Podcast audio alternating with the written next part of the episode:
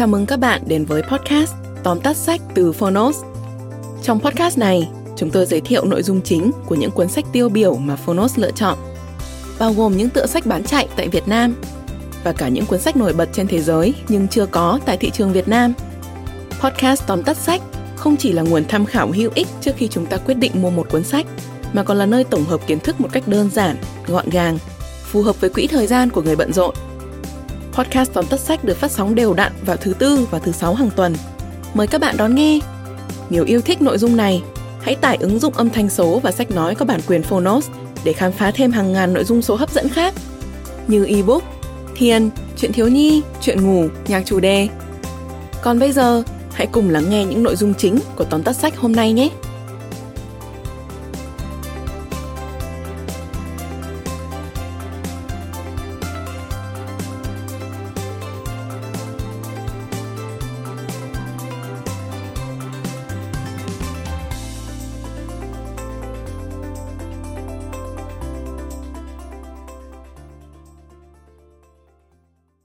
Bạn đang nghe từ Phonos. Tóm tắt sách Lập kế hoạch quản lý tài chính cá nhân. Tác giả Christy Sen và Bryce Leung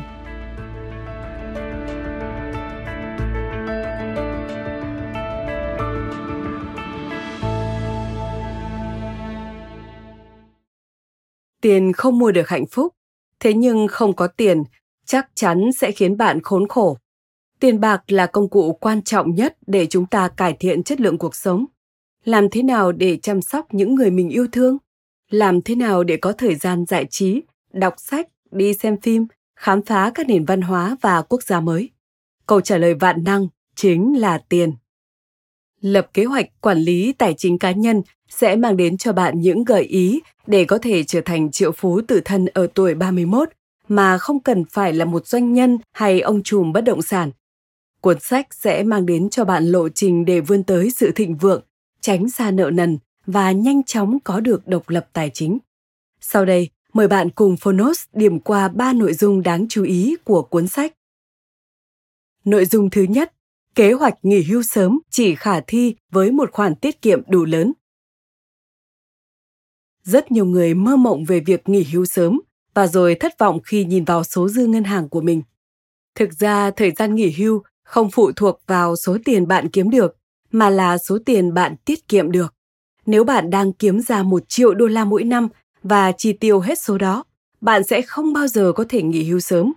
Mặt khác, nếu bạn kiếm được 40.000 đô la một năm và chi tiêu 30.000 đô la, thì bạn đã có một tỷ lệ tiết kiệm lành mạnh là 25%. Tuổi nghỉ hưu thông thường là 65 vì hầu hết mọi người tiết kiệm từ 5 đến 10% tiền lương và có danh mục đầu tư mang lại lợi nhuận trung bình từ 6 đến 7% một năm.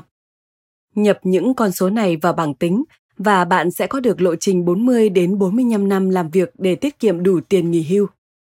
Cách để giảm bớt thời gian đó là tăng quy mô tiết kiệm. Thứ nhất, tăng khoản tiết kiệm giúp bạn giảm bớt các khoản chi không cần thiết. Thứ hai, cân đối lại danh mục đầu tư để đạt được mục tiêu tài chính bạn cần để nghỉ hưu. Hãy coi nó như một cuộc đua và bạn đang về đích nhanh hơn nhờ tăng tốc. Ngay cả những thay đổi tương đối nhỏ cũng có tác động lớn. Ví dụ, tăng tỷ lệ tiết kiệm của bạn từ 10 lên 15%, bạn sẽ giảm được 5 năm làm việc. Nếu bạn thấy vẫn chưa thuyết phục, thì hãy thử xem trường hợp thực tế của một gia đình Mỹ. Paul và Jillian, hàng năm thu nhập lên đến 62.175 đô la, khấu trừ 15,2% thuế và họ còn lại 52.724,4 đô la.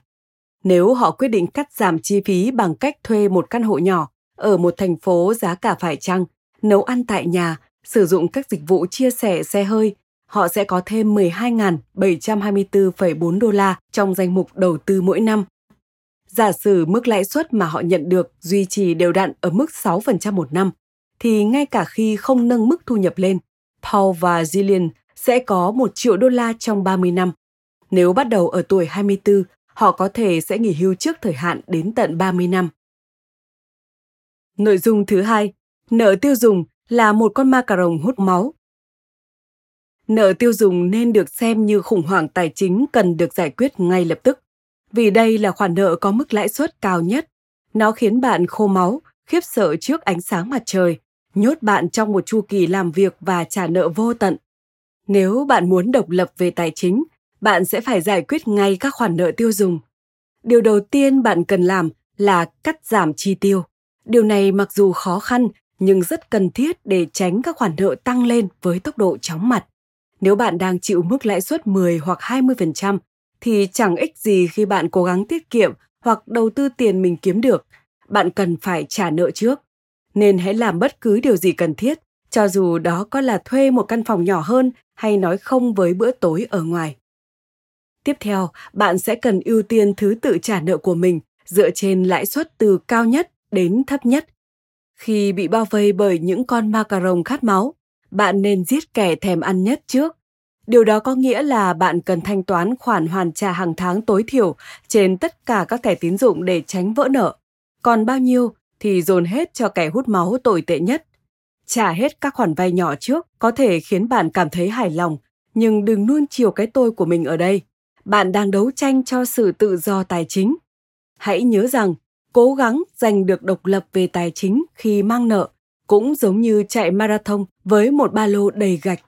Nó sẽ tiêu hao hết sức lực khi bạn mới vừa chạy được một dặm. Nếu muốn tăng khối tài sản của mình, bạn cần phải giết con macaron đó trước tiên.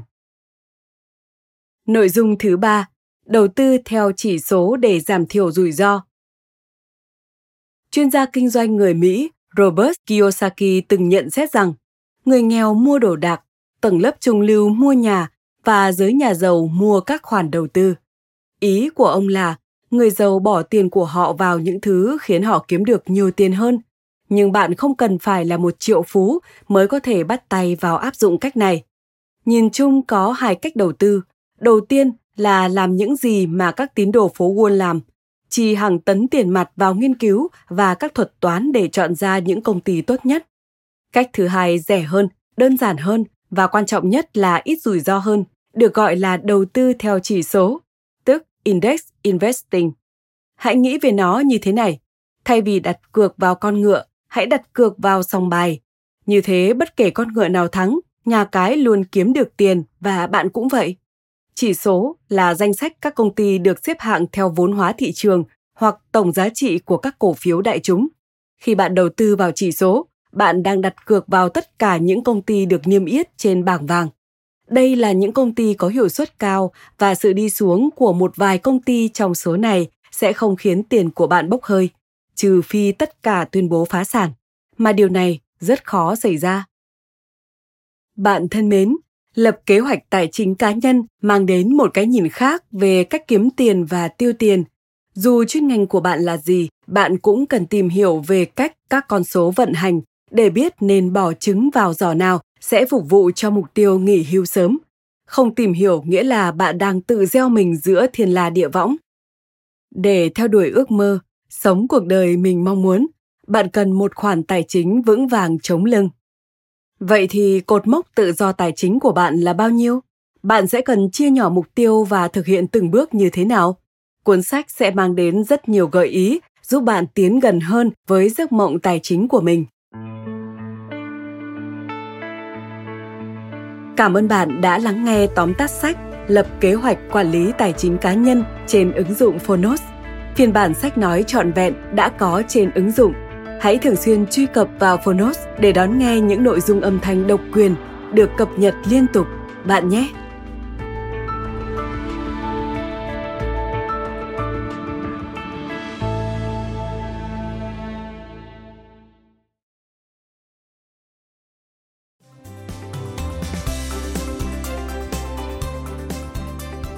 Cảm ơn các bạn đã lắng nghe podcast tóm tắt sách. Podcast này được sản xuất bởi Phonos ứng dụng âm thanh số và sách nói có bản quyền dành cho người Việt. Hẹn gặp lại các bạn ở những tập tiếp theo.